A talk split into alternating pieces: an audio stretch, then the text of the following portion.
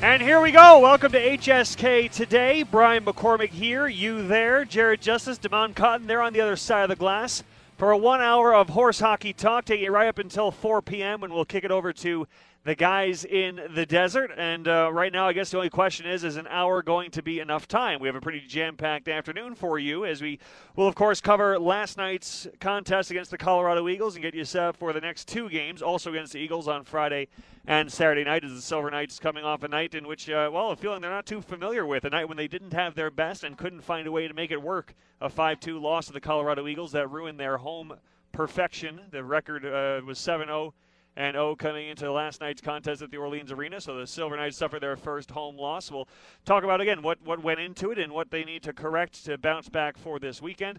We'll also hear from Jack Dugan, the rookie sensation for the Silver Knights, who's playing at about a point per game pace. He'll uh, join us in the second segment.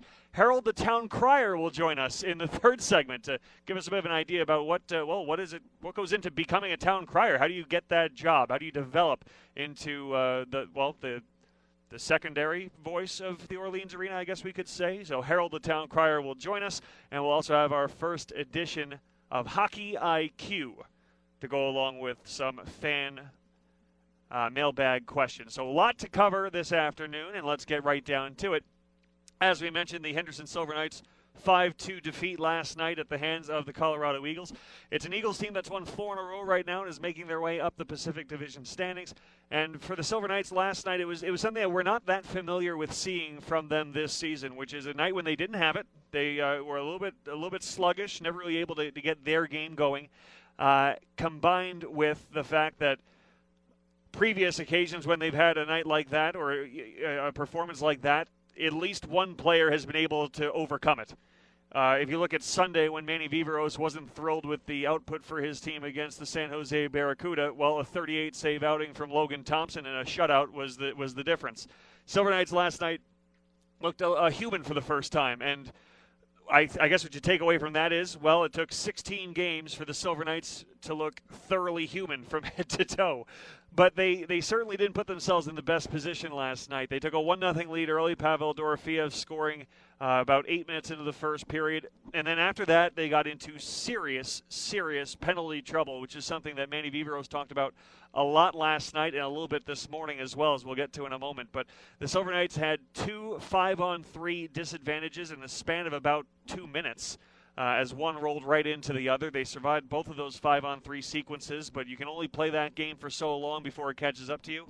Kiefer Sherwood scored a goal to tie the game about 15 minutes into the first period, a power play goal for a Colorado power play that's done really nothing this season. They came into the game with five power play goals all year, and they had two last night. Uh, but for the Silver Knights, the, the penalty kill, which has been so strong going into last night, they killed 12 in a row there, there's two compliments you can give for your penalty kill that it has a very, very high percentage and that you rarely have to use it. Silver Knights uh, came into the game with the second best penalty kill in the American Hockey League, but overused, overworked, overtaxed, and eventually overcome by the Colorado Eagles. And because of that, the Silver Knights really never able to, to set the tone and get their game going, both in terms of the flow uh, and in terms of, of actually dictating the pace and, and, dictating the style of play. And that's something the Silver Knights are very accustomed to being on the other side of the equation with. Uh, but last night, an Eagles team that got an infusion of talent earlier in the day with Kiefer Sherwood uh, and Jason Megna assigned to the Eagles from the Colorado Avalanche earlier in the day. Those two players had massive impacts for Colorado. So Silver Knights had to make their adjustments. And earlier today, we talked a little bit with Manny Viveiros, and he talked about, well, you know, last night he was upset with the penalties. This morning, still upset with the penalties, but what was the message to the team in the locker room? Here's what Manny Viveiros had to say.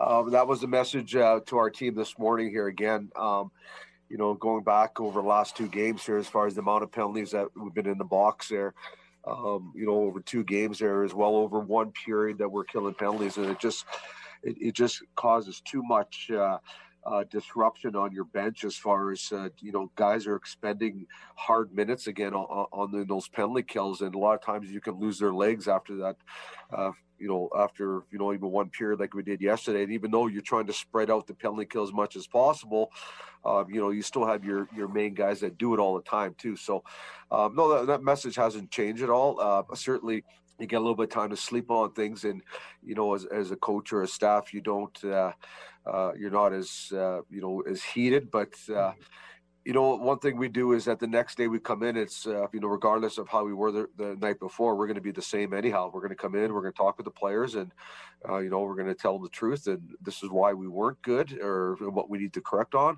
And we're going to let them know that. We're going to discuss it as a group and move on. And that's what we've done. And that was head coach Manny Viveiros. And, you know, it's, it's interesting. You take two perspectives from those comments. When you're killing penalties that much, that uh, really consecutively. Was it was the latter half of the first period that the Silver Knights were shorthanded and they they paid for it. Not only are you spending a lot of time on the defensive, and as we mentioned, you're not really able to assert your style of play because you're defending for the entire period. On top of that, though, you, you hear Manny Viveiros mention the, the grinding down of his players, and the Silver Knights are a team where a lot of their skilled players also kill penalties. Now, Patrick Brown is currently with the Vegas Golden Knights taxi squad.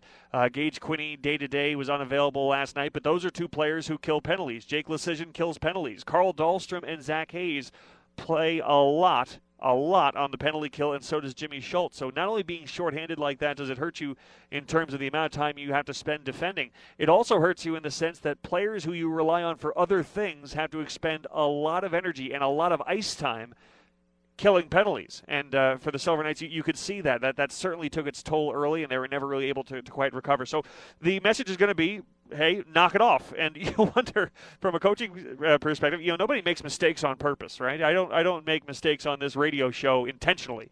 When they happen, they happen. And uh, of course, you, you work to get better at them. But if the instruction from uh, management was, Brian, stop messing up. Well, if, if I could, I would.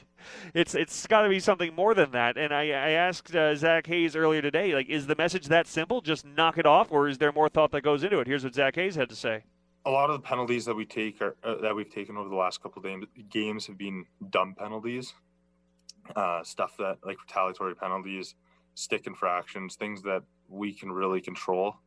And then there's other also a couple a couple other penalties, delay of games, just making sure you're focused on getting the puck out but not into the stands, and um, moving our feet as well. If we're if we're chasing the game, there's a lot higher chance of us getting a penalty. But if we're leading the play, leading the uh, flow of the game, we're more likely to draw a penalty. And that was Zach Hayes. And again, one fi- one hand feeds the other. If you're making mistakes, if you're taking penalties, you're not going to be able to dictate the flow of the game. If you're not dictating the flow of the game, you're going to be in a position to take more penalties. And you can see it was a bit of a cyclical effect for the Silver Knights uh, yesterday. And, and, something else interesting that Manny Viveiros mentioned this morning when he was asked by a reporter. You know, at this point, the Silver Knights are 13 and three. Uh, last night, notwithstanding, last night was probably the, the first uh, game for the Silver Knights that was that was a bit of a, a, a flat performance. That again, a player like Logan Thompson or uh, Dylan Secura wasn't able to to make the difference to, in, in, a slim margin. That was a night where the Silver Knights just didn't have it. Very similar to the Ontario loss a, a couple of weeks ago.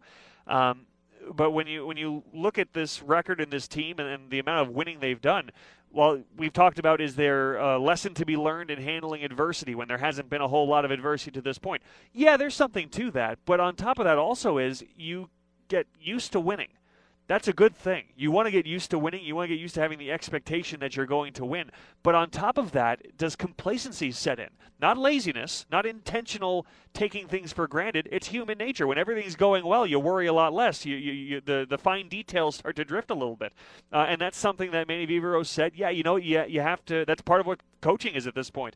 You take these losses and you take the lessons from them, but you also reassert that if you let up on the fine details, if you let up on discipline, it doesn't take a lot for teams in this league to catch up to you and to, to exploit those mistakes. So, uh, well, you know, that lesson is to be learned, but for the Silver Knights, uh, they'll have some bounce back work to do this week against the Colorado Eagles. Again, the Silver Knights still atop the American Hockey League standings with a record of 13 and three. They'll look to get back in the win column. Well, one player who, uh, despite the loss, had a good statistical showing, continues to put up some points, is Pavel Dorofeyev, who opened the scoring for the Silver Knights last evening.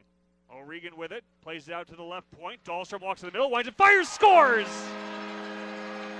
Dahlstrom with the shot. It was deflected in front. I believe Dorofeyev gets a piece. Silver Knights strike first. It's 1 0. And that was Pavel Dorofeyev scoring his second goal in as many games, his fourth of the season, also his second goal this season against the Colorado Eagles. And, you know, we talk about uh, Pavel Dorofeyev, who has uh, the, the ability to add some flash. He absolutely adds some flash. But on top of that, you know, he's a player that has quietly done some simple things very, very well to get to the front of the net. Now, you know, he was a healthy scratch last weekend. Still a young player, still learning. The defensive side of the game is still something that, that comes along, and every player is going to have some uh, instances where they're in and out of the lineup learning certain lessons or because of uh, matchups that – Viveiros and his staff want to exploit. But for Pavel Dorofeyev in the offensive zone, very, very heady around the front of the net. Uh, the goal he scored last night, a deflection in front, but when he's in front of the net, he's creating. He's uh, for a, a, player who doesn't have a lot of stature to create uh, havoc in front. He is a pl- person who finds those soft areas, and I think that's what's been most impressive about Pavel Dorofeyev so far.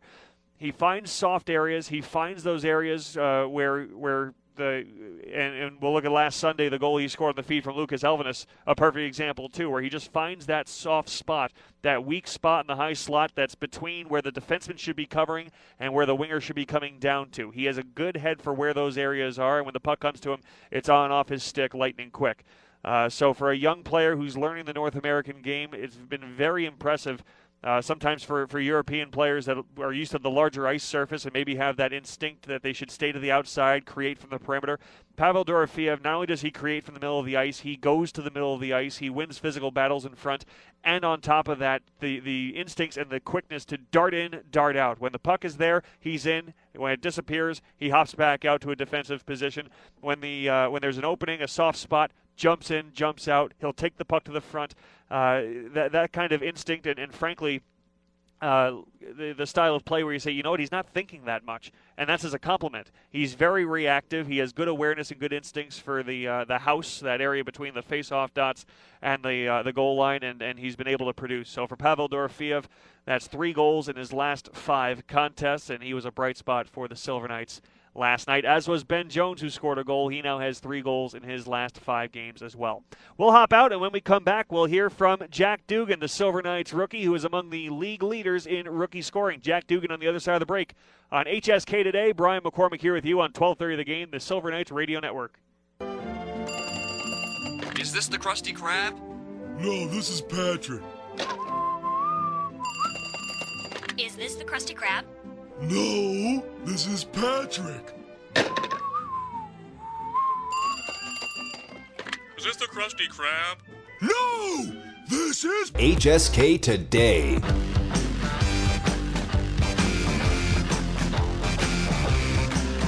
Back on HSK Today, Brian McCormick here with you as we talk Silver Knights hockey up until 4 o'clock, and we are joined by Silver Knights rookie Jack Dugan, who's off to a tremendous start to his professional career. And uh, Jack, thank you for joining us. Right off the top, I've got to ask you uh, you are now 23 years old. Your birthday was yesterday. I can't believe they made you work on your birthday.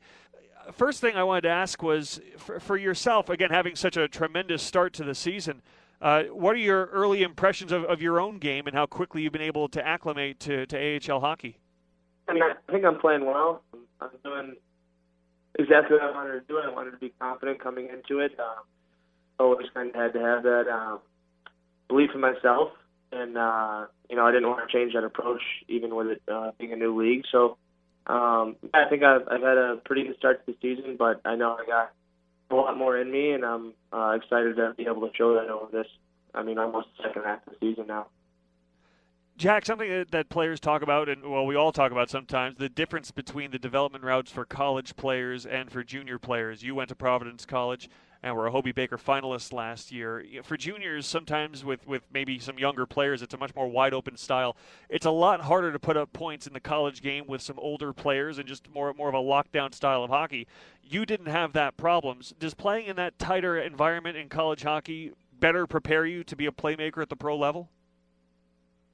Um, and honestly, if you were to ask me, I'd say yes. I think that's why uh, a big reason I chose college hockey was because I thought, at least personally, for, for me, it would um, prepare me better for uh, the AHL and eventually the NHL than uh, major junior would. So um, I, I owe a lot of credit to, to Providence College and just college hockey in general. I think um, they did a really good job of preparing me for where I am now.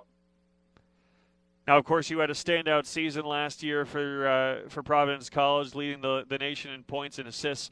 Uh, did your was your intention at the start of last season that okay we'll play this next year and then we'll go pro, or was last year just such a good season that that you knew you were ready?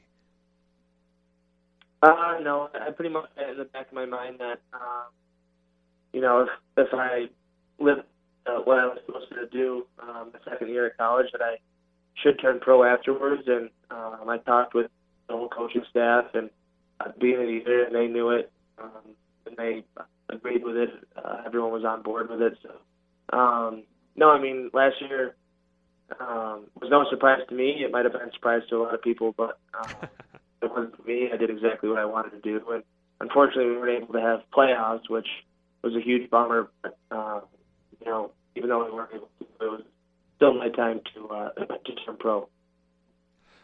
We're with Jack Dugan on HSK today. Jack, among the rookies in the American Hockey League, I, I wonder if there's any kind of a, a fraternal sense. We, we talk about the seven degrees of separation of hockey. It's probably every third or fourth player you either played with or against somewhere along the line.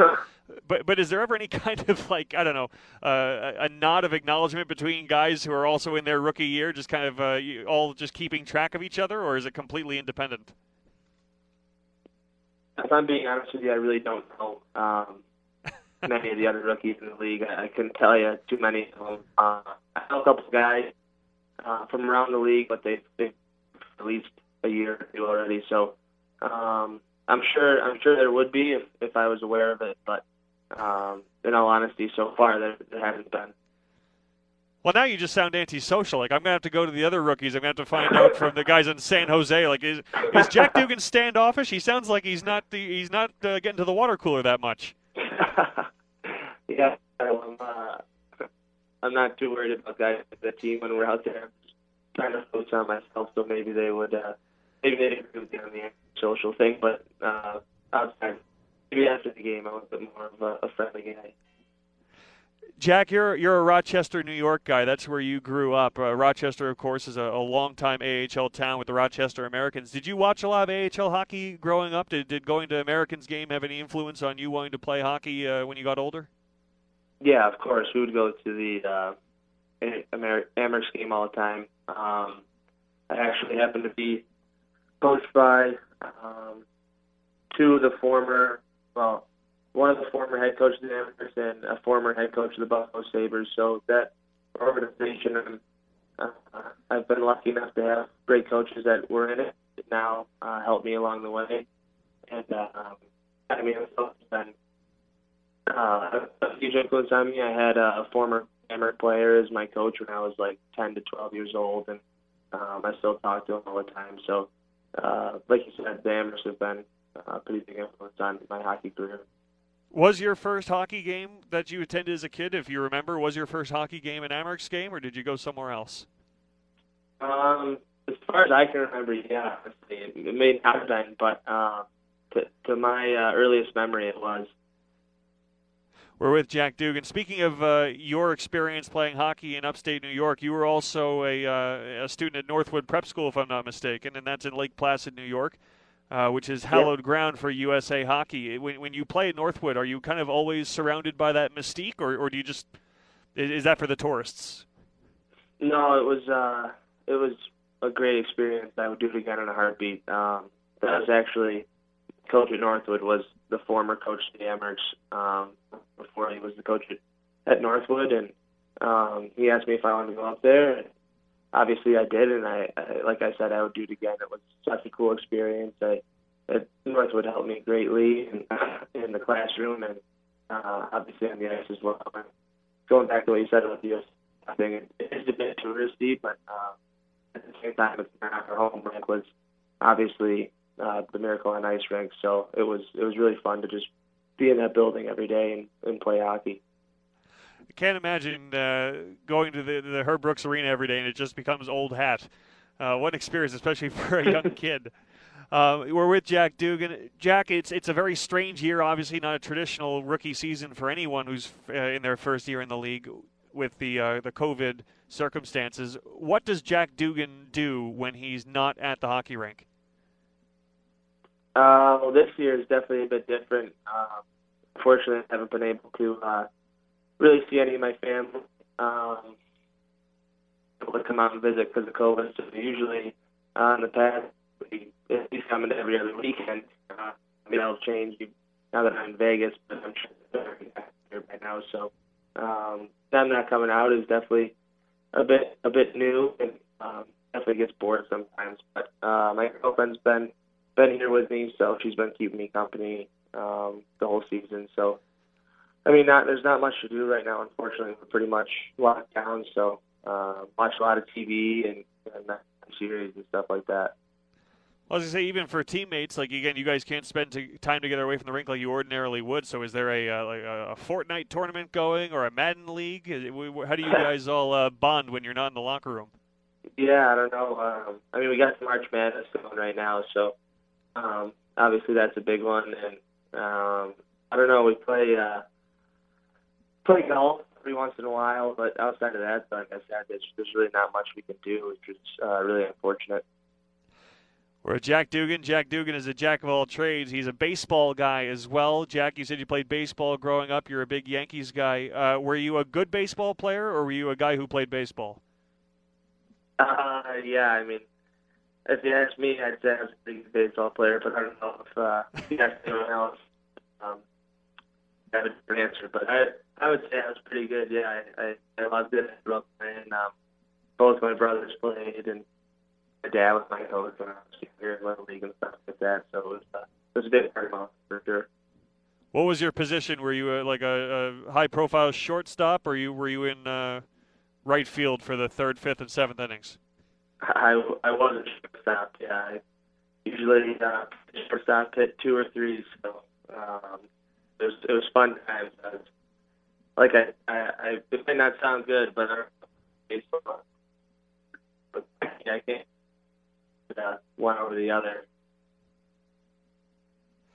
We're with Jack Dugan. Jack, uh, if I'm not mistaken, when you were in school, you were an English major. Now, I know sometimes for college athletes, you pick a major that fits the uh, the practice schedule, or or you know just what uh, is the closest tie to what you want to do. Are you a big reader? Were you a big lit guy? Are you a uh, a Shakespearean expert? What's your what'd you get from your English education at Providence? No, I, I unfortunately I'm not. Um, I kind of just uh, I, I tried to get my core classes out of the way first my freshman year, and then and then was forced to pick a major, and um, I pretty much knew that I was going to be pitching. So. Uh,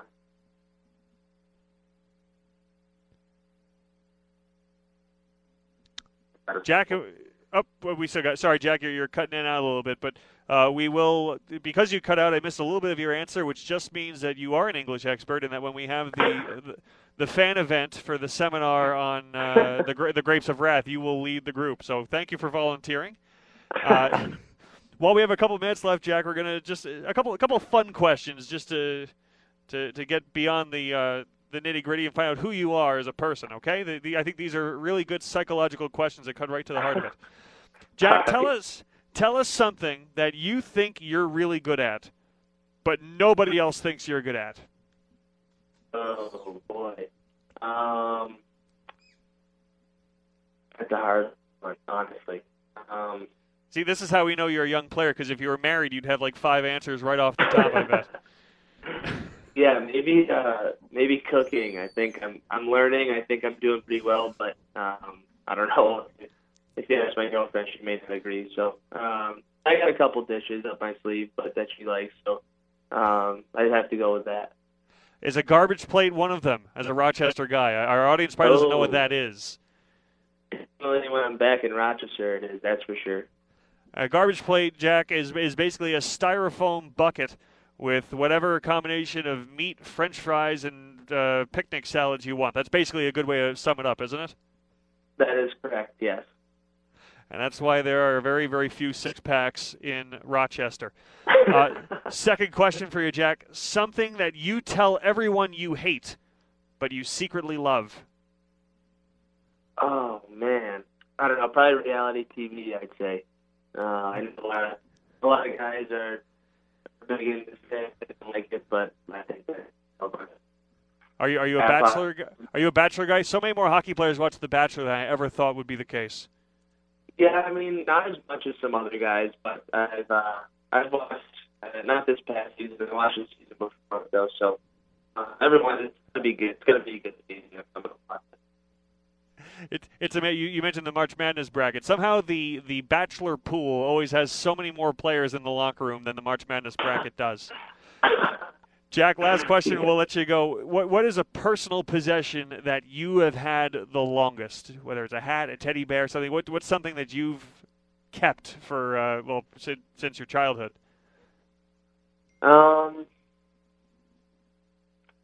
probably a uh, a necklace that uh, I got when I was going into my freshman year, about maybe going into my eighth year. From my brother went over to Italy, um, brought me back a necklace with a Saint Sebastian charm on it that I've had and and uh, pretty much never taken off since. Well, a very nice keepsake. And Jack, we hope uh, during a very long professional hockey career that you'll pick up a few rings as well. Jack, thanks so much for taking the time this afternoon to join us. Uh, happy birthday once again, and we'll see you this weekend against Colorado. All right, thank you. I appreciate it. That was Silver Knights rookie Jack Dugan, who's playing at about a point per game pace in his first pro season. We'll step aside, and when we come back, Harold the Town Crier will join us. We'll find out what goes into being a proper town crier at the Orleans Arena. Straight ahead on HSK today. Back on HSK today, Brian McCormick here with you. And on any given night at the Orleans Arena, the only person who's doing more screaming in this building than me is Harold the Town Crier. And Harold is kind enough to join us this afternoon. Harold, thank you for joining us. And, and I, I'm not sure how comfortable you are joining us on this mystical telephone device uh, that I'm very Oh. surprised you have. Yes, yes. Well, this wizard talk box, as I call it, uh, I was was helped. Uh, I was helped by my roommate Bojo. He took me to the mall a few nights ago and helped me secure one for a mere pittance because I was told it was on sale. Well, a hearty huzzah to you, Harold the Town Crier, and I thank you for going through the trouble. Uh, first, I must ask you, Harold, how does one become a professional town crier? Because I've never seen that uh, that course offered in school. Fantastic question. There are two paths and two paths only. The first is to be chosen. The Lady of the Lake, Galadriel, has a sister named Nancy, and she bestows on you the opportunity to form tasks and complete those tasks. Then you have to pull the horn from the stone, and if you succeed, you are a town crier. I, myself, went the other route, much more perilous, dangerous, and time consuming. I was trained by Hank the Hornsman. well, Hank the Hornsman sounds a lot, a lot uh, easier to deal with than Nancy of the Lake. Uh, Grumpy. He's grumpy. It lives under a bridge. He does.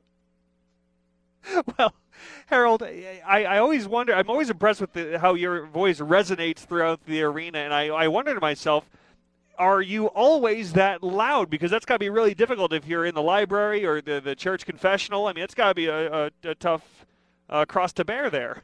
Loud. ah, at the town crier conventions, I'm joked upon as being meek and humble. I am but just a mere humble town crier.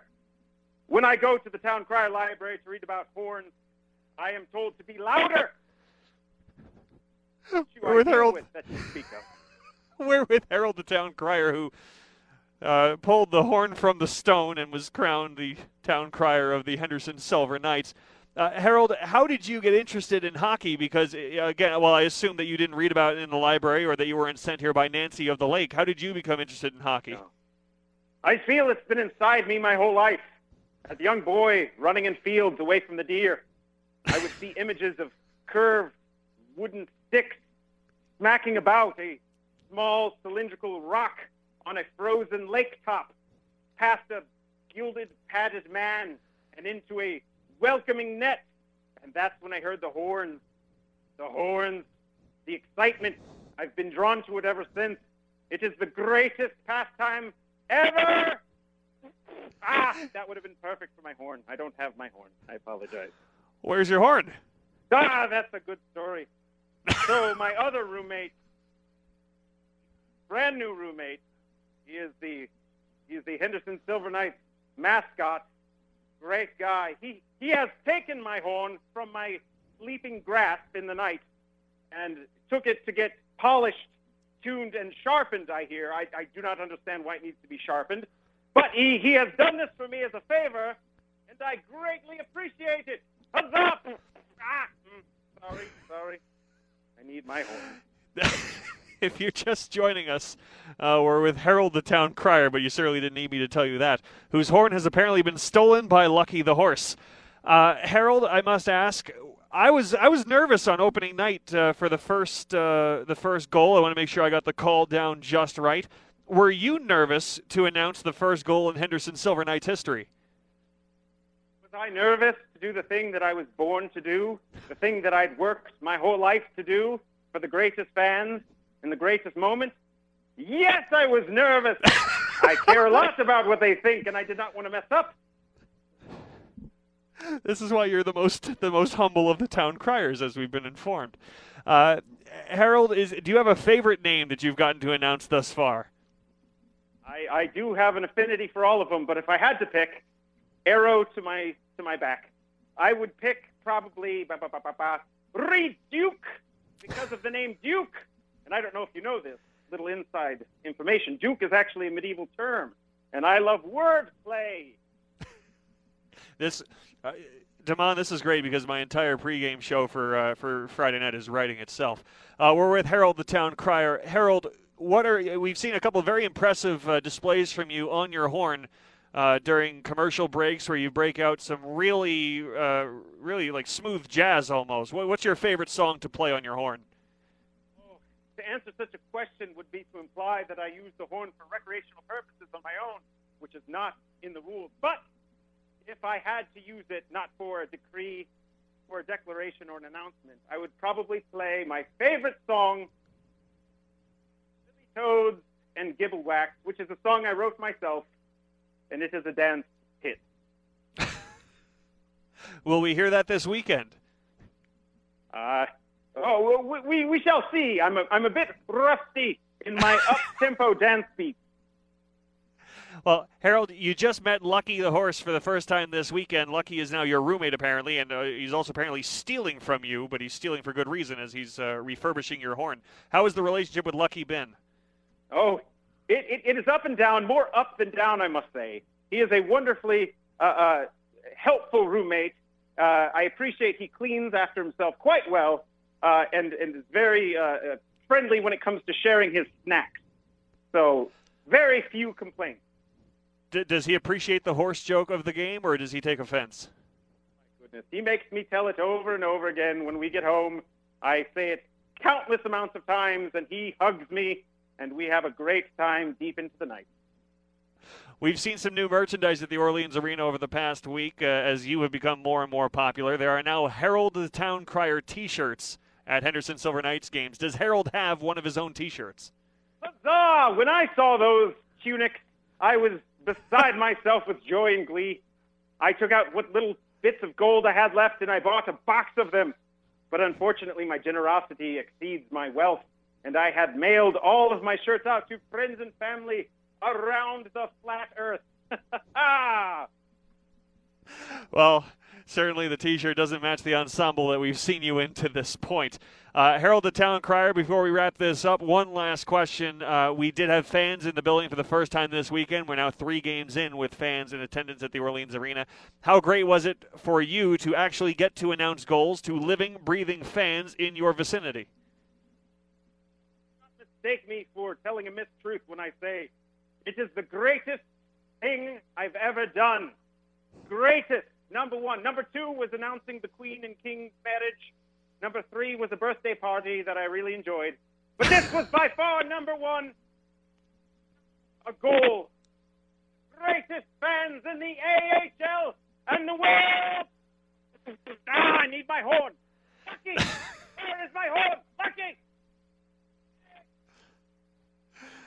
Well, Lucky has stolen the horn and ruined this send off moment. But, Harold, I greatly appreciate you taking the time to, to visit with us today, and I hope you have a lot more number one moments up ahead uh, the rest of the way at the Orleans Arena. Thank you for joining us, Harold, and huzzah to you. Huzzah. That was Harold the Town Crier. Uh, that that that uh, that interview, that's a career maker right there. Well, that was Harold the Town Crier, and uh, thrilled to have him join us, and uh, we hope to hear from him a lot this weekend, Friday and Saturday against the Colorado Eagles. We're going to step aside. When we come back, we're going to have our debut episode of Hockey IQ, and also answer a few fan mailbag questions as well. Straight ahead, Brian McCormick here with you on HSK today. I want you to get up now. I want all of you to get up out of your chairs. I want you to get up right now and go to the window, open it, and stick your head out and yell. HSK Today. Back on HSK today, Brian McCormick here with you, wrapping things up on a Thursday afternoon. Uh, Damon Cotton and Jared Justice on the other side of the glass. Boy, have we learned a lot today. Uh, we've learned that Jack Dugan has an affinity uh, for reality TV, which apparently, Damon, you can you can relate to that. Oh yeah, real big. Started the first season of Real Housewives of Beverly Hills.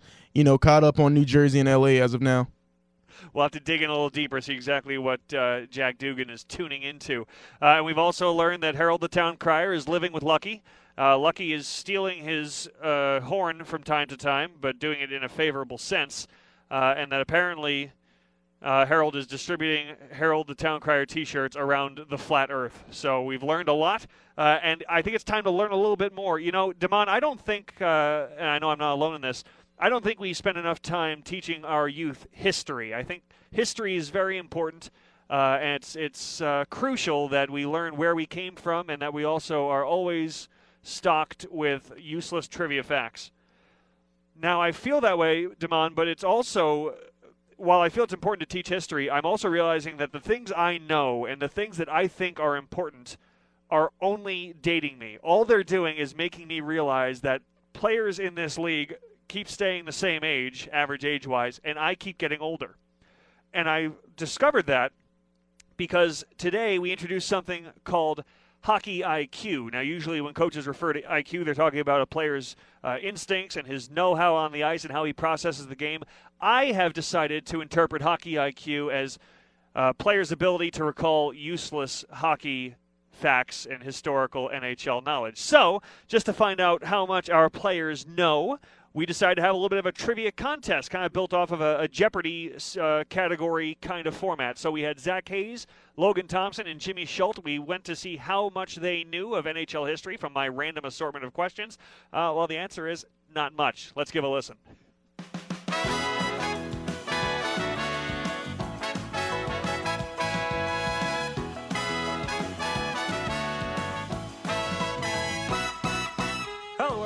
Welcome to the first episode of Hockey IQ. Today's contestants defenseman Zach Hayes, goaltender Logan Thompson, and defenseman Jimmy Schuldt. Fellas, are we ready to play? Yeah, for sure. Uh, yeah, let's do it. Our first question for 100 points What kind of animal is Lucky the horse? Zach? A horse. Logan? A horse. Jimmy? A stallion. Judges? We'll accept that. Horse is correct.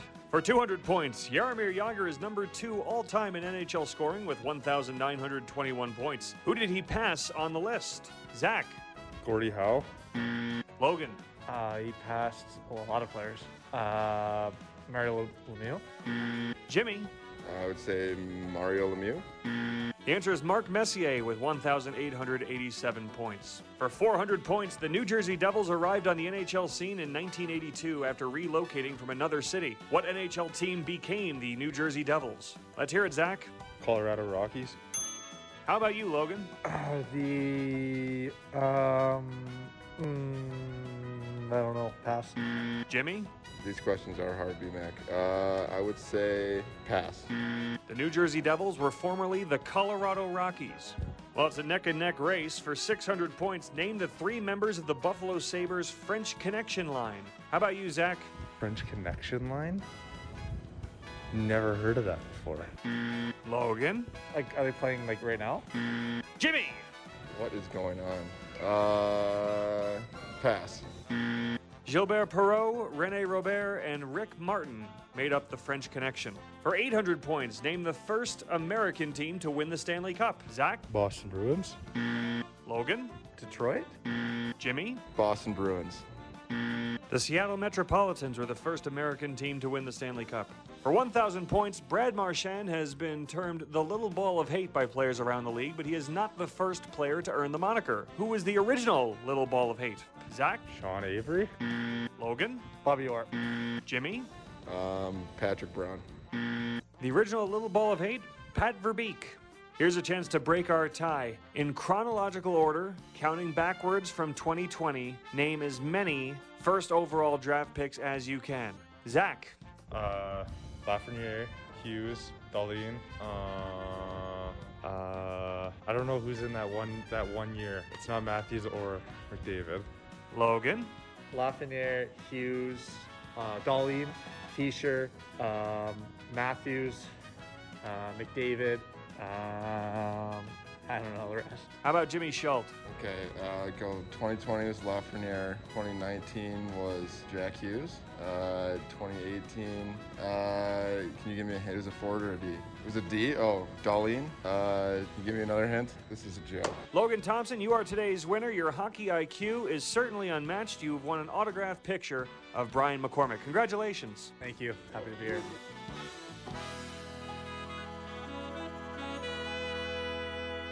That is our first edition of Hockey IQ. Now, I've learned from this, I'm going to make the questions a little easier. I figured playing with uh, guys who have played hockey their entire lives, I might have to up the ante a little bit, but we might have to scale it back. But we'll play that from time to time, and I encourage you all to play the home edition and tweet us. Let us know how you did with our hockey trivia questions as we throw them at our Silver Knights players.